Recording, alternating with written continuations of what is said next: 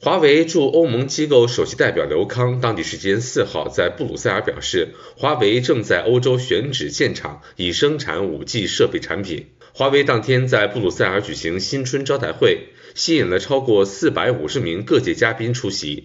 刘康在此间发表演讲说，自从在瑞典投资建立一家研发中心以来，华为在欧洲至今已有二十年的历史。未来，华为希望更紧密地融入欧洲，已经决定将在欧洲建立生产基地，实现在欧洲制造投入欧洲市场的 5G 设备产品。目前，华为正在为工厂选址的过程中，已有若干候选目标地点。